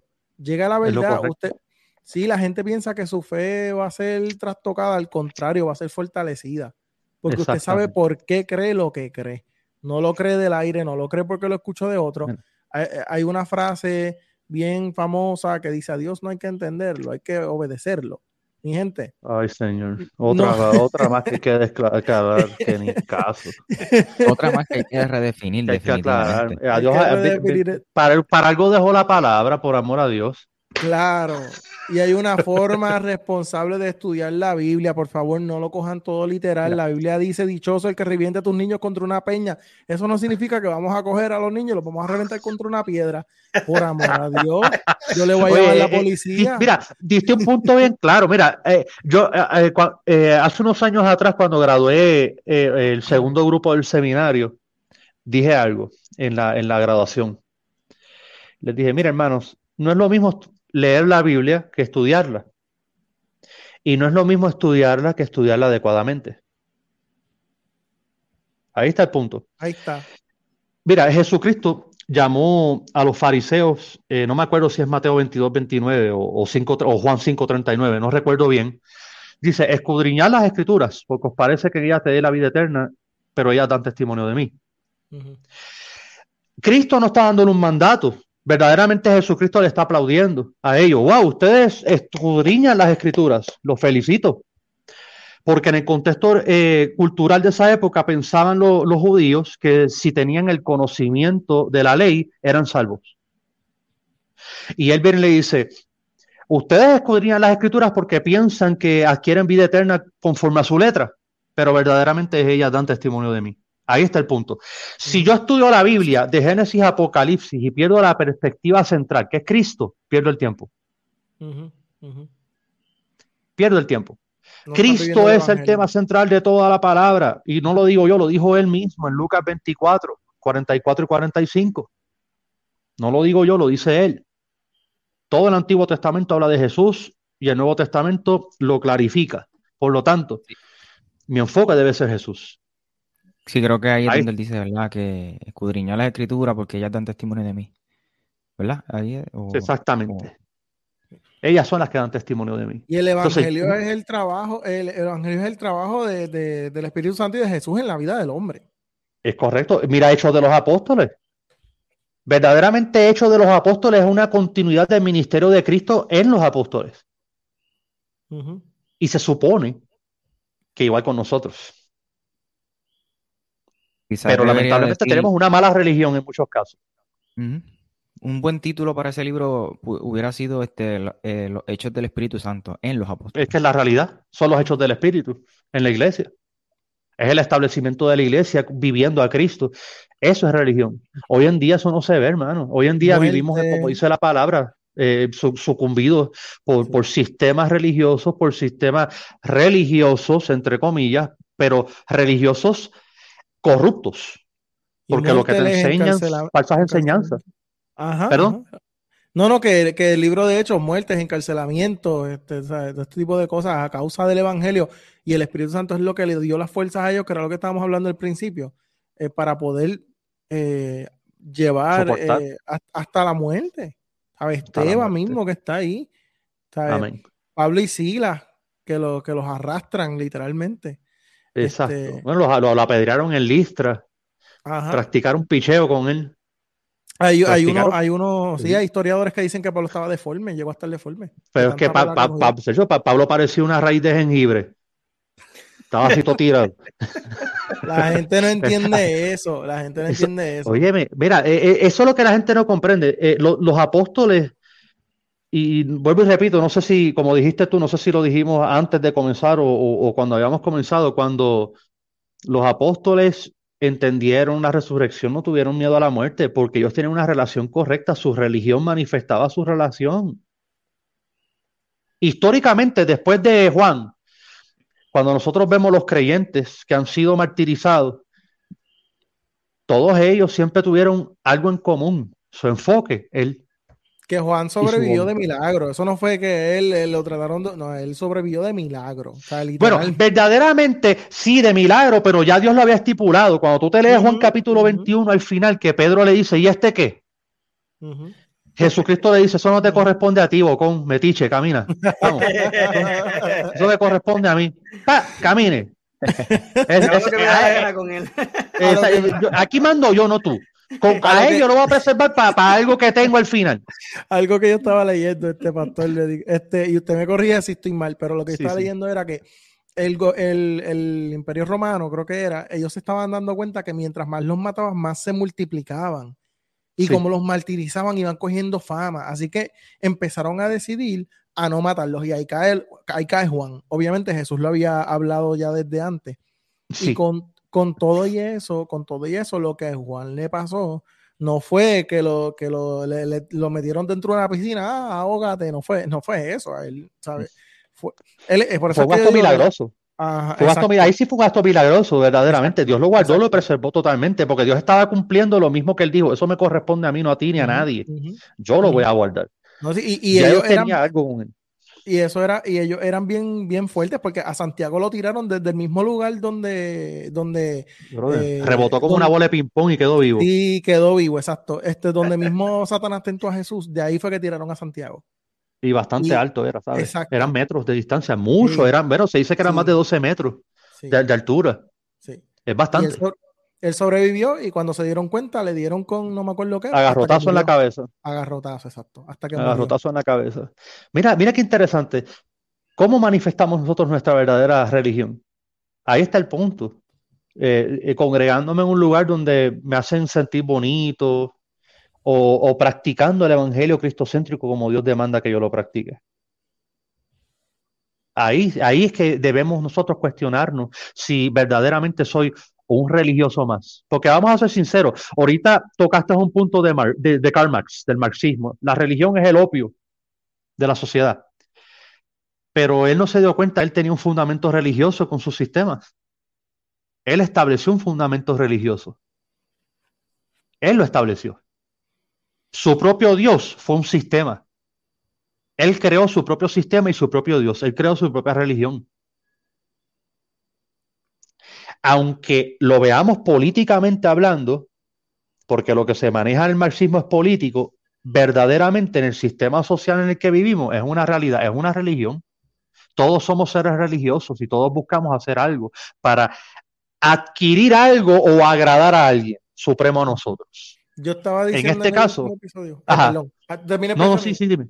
No, que yo estaba diciendo que algo que me molesta mucho es que cuando, en el caso ¿verdad? De, de, la gente, cuando, cuando Bad sale y dice que él es la nueva religión, ahí nadie le molesta usar la palabra religión, lo tuitean, lo repiten, lo dicen, y los mismos cristianos. Y yo decía, mano, ¿cuál es la hipocresía? Eso es alarmante, ¿sabes? ¿Cuál es la hipocresía? Ahí sí dice que, que es la nueva religión. Ah, y lo dicen con orgullo, hasta los mismos cristianos, volvemos. Pero entonces cuando hablamos de Jesús, ah, no, no es religión, es relación. ¿Cuál es la hipocresía? ¿Cuál es el problema? Eh, bastante hipócrita eso, porque verdaderamente volvemos a lo mismo. La religión buena, sin mácula, es vivir a Cristo. Y no lo digo yo, lo dice la Biblia. Lo está diciendo Santiago, capítulo 1, verso 26, verso 27, y toda la Biblia. Lo que pasa es que la gente quiere buscar literalmente la palabra religión. Sí.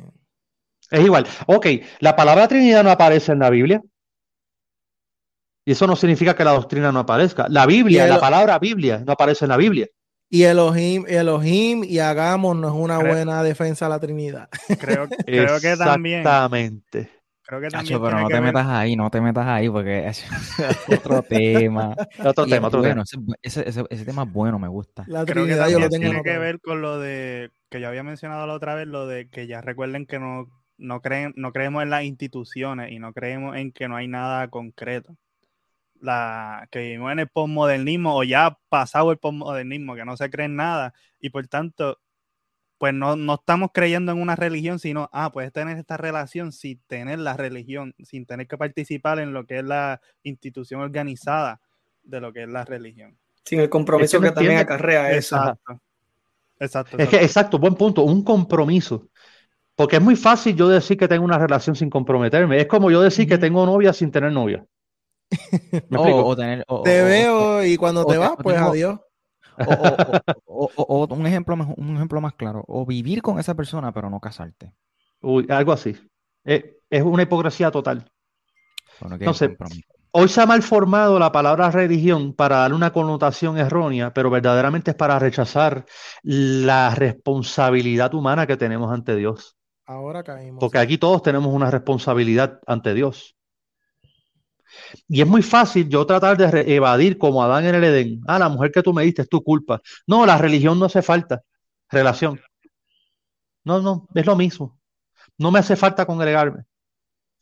No me hace falta yo tener vínculo con otros hermanos. No, yo no necesito ir a la iglesia porque yo soy la iglesia. Totalmente de acuerdo, tú eres la iglesia, pero como cuerpo debemos estar todos juntos para retroalimentarnos, como dijo Wilfredo, en la praxis. Es- eh, que es muy- eh, eh, lo, lo dijo claramente como Dios manda. Dios demanda que nos congreguemos para edificarnos mutuamente y apoyarnos. ¿Cómo yo voy a saber cuál es tu necesidad si no, no me congrego contigo? ¿Cómo yo voy a saber que tengo que ir con las viudas y con los huérfanos, como dice Santiago capítulo 1, si yo no me congrego con ellos? ¿Cómo?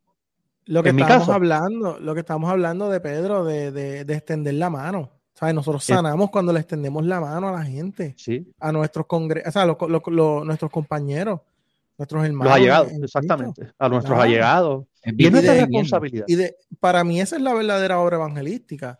No es Sí. solamente hablar, es sentarte con la persona. que mira, cuando Cri- vives en Cristo, Cristo comunidad. hacía lo mismo, Cristo se sentaba con la gente, se sentaba con ellos y enviaba a los discípulos que se... Mira, hace años, hermano, yo no predico a toda boca en una plaza. En una plaza Ay, con Añales, añales, brother, que yo no predico. Yo los veo yo, ay, qué bonito, qué bueno, gloria a Dios. Algún día vas a dejar de hacerlo. Y cuando entiendas verdaderamente que el evangelio se comparte en relación, Mira, yo eh, aquí quiero decir algo que me ha impactado mucho en mi iglesia, este, que, que Revival Church aquí en, en Juncos, para los que son de Puerto Rico, el pastor José Pedraza, este, eh, hay algo que están haciendo y es la forma en la que están llevando, eh, que están trabajando el evangelismo. Y es que en, la, en, en uno de los residenciales que están, traba- están trabajando solamente en un residencial, donde se está Ok. llevando la palabra, pero se está llevando a través de una ayuda constante a las personas que son los, los, los, los que viven ahí.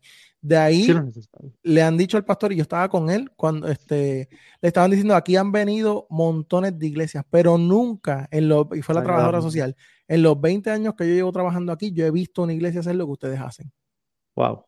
Eso, da- mira, eh, que gloria a Dios por eso. Y también me da vergüenza por otra parte. Sí. Sí.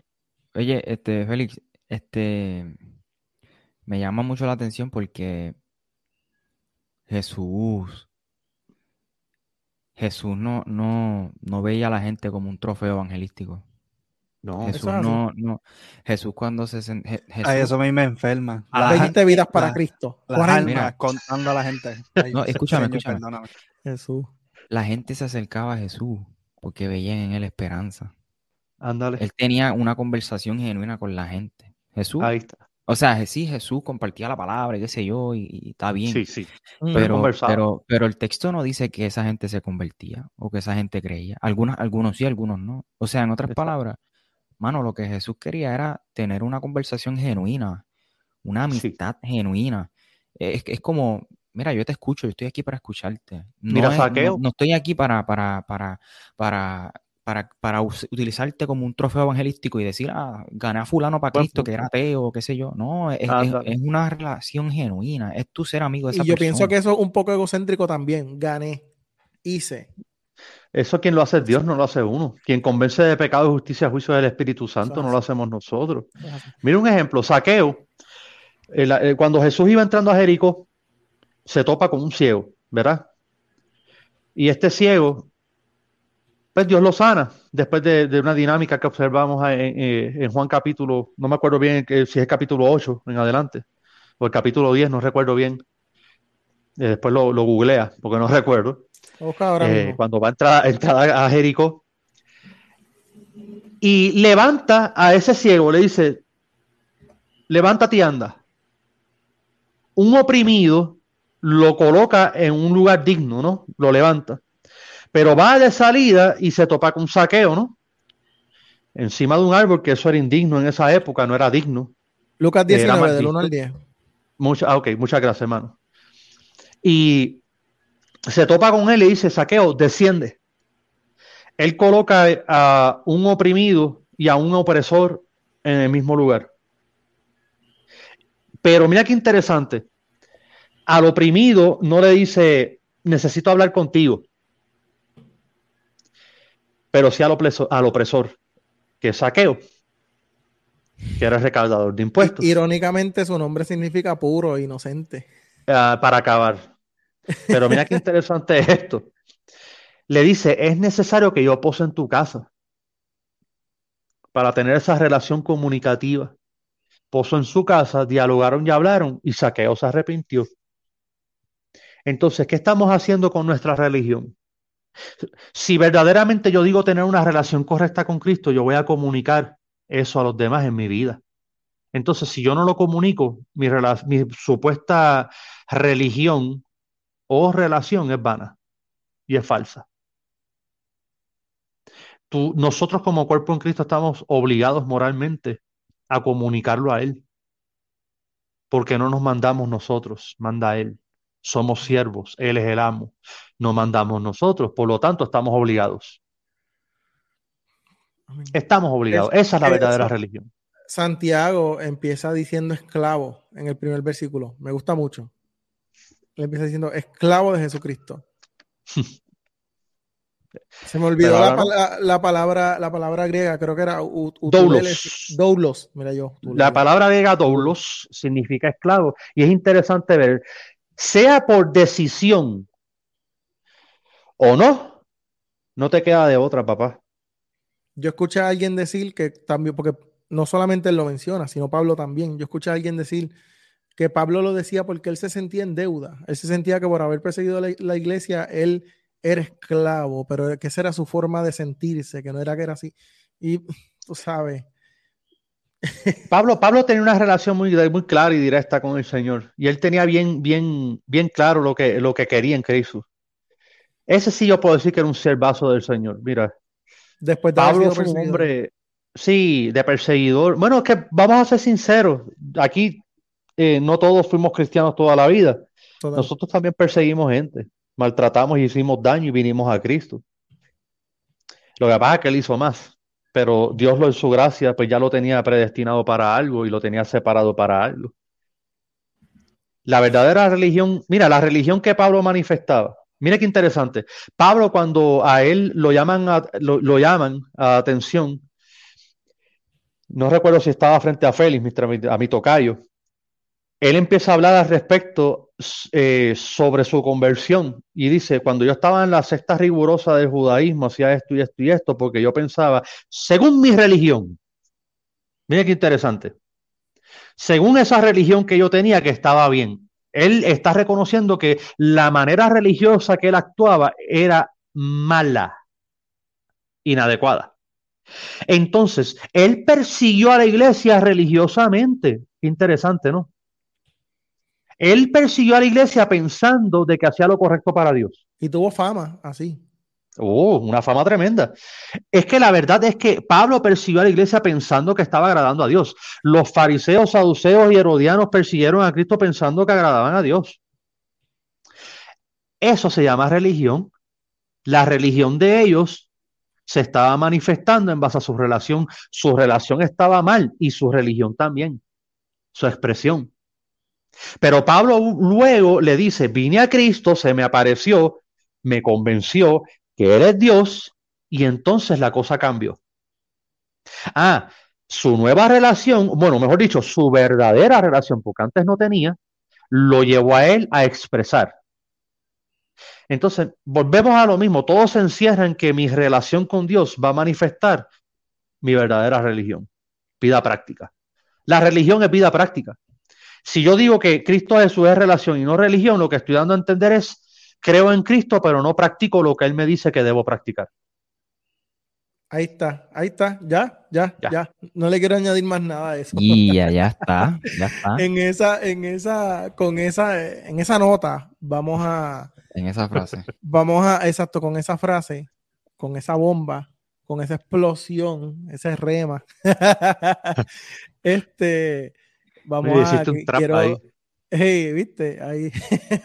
quiero, darle las gracias al Sí, sí, agradecer a, a, Félix, mano, por, por sacarle su tiempo y estarle esta hora y 35 minutos con por invitarme. Para mí es, un honor compartir con gente de mi tierra. Aquí estoy rodeado de mexicanos.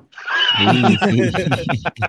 es importante, es importante que si usted eh, le, le interesa continuar estudiando o leer algún librito de teología bíblica sistemática, eh, adquiera su copia hoy de Teología Bíblica y Sistemática y Expositiva. expositiva. Este, aplicando cada, texto en su contexto. este, así que el enlace del libro físico o del libro digital, si, si, es que te gusta leerlo digital, está en la descripción de este video para las personas que nos están viendo en la transmisión en vivo en las multiplataformas. Aquellos que nos escuchan en la versión podcast también estará en la descripción del, del episodio. Como siempre, Alberto Alvarado Redefiniendo Podcast en Instagram y en todas las plataformas. Wilfredo Alexis Iglesia Podcast en todas las redes. Jan García, Corazones Pródigo. Michael Cerezo, Ortopraxis Podcast. Y Félix, si quieres compartir alguna red social o. Pues mira, sí, pueden, eh, pueden, este, pueden buscar en vidiverdad.org. Eh, .org, vidiverdad.org, eh, ahí pueden bajar material gratuito, completamente gratis. Eh, está ahí, eh, hay material hermenéutico, milético, histórico-cultural, gramatical, hay de todo. Brutal. Eh, completamente gratis. pueden entrar. No hay excusa. Mira, verdaderamente fue diseñado para eso, para que no haya excusa. Exacto. vida, usted lo había dicho, vida y qué? Y verdad. Vida y verdad.org. Pues también me pueden buscar por Facebook, eh, pues, facebook.com, doctor Félix Muñoz, o por Instagram, y hasta por TikTok. Hasta por TikTok también estamos. no hago nada, pero. no hago nada, nada más pongo pues un videíto como una reflexión, pero ahí está, para que la gente que quiera aprender. Yo te sigo, yo te sigo, la tiene TikTok. Amén, amén, ah, yo también a ti. Estamos a mano. Pues, no, este, nosotros siempre hablamos de que es importante educarse y que hay muchísimas herramientas que son gratis, que no son pagando, así que por favor eh, vayan a la página, es Vida y Verdad, ¿verdad? Sí, vidaverdad.org. Vida, y verdad.org. Este, hay material, por favor, edúquese sobre su fe, es importante, nosotros somos la única religión en el mundo que no se educa. nosotros tenemos que educarnos. Así que, por favor, les va a fortalecer su fe, eh, les va a ayudar en su crecimiento espiritual, su vida va a cambiar, va a aprender a, conocer a Dios de otra, de otra manera y, va a sentirse hasta más cerca, porque cuando uno conoce a alguien, uno se siente más cerca. Así que, eh, mi gente, gracias. Eh, ya les dimos nuestro, nuestras redes. Sigan al pastor, este, Félix Muñoz los links están en la, en la descripción eh, de las redes sociales y para que adquieran su copia del libro del doctor Félix Muñoz. Muchas gracias, gracias, Por, por, sintonizar y hasta el próximo episodio. Nos vemos, chao, bendiciones. Nos vemos. Bendiciones. Si te gustó este episodio no olvides compartirlo con otras personas. Recuerda suscribirte y activar las notificaciones. Para estar al tanto del nuevo contenido busca a Michael en las redes sociales como arroba Michael J. Cerezo, donde también publica contenido a diario. Para preguntas, invitaciones y o colaboraciones puedes escribir a www.michaelcerezo.com. Bendiciones.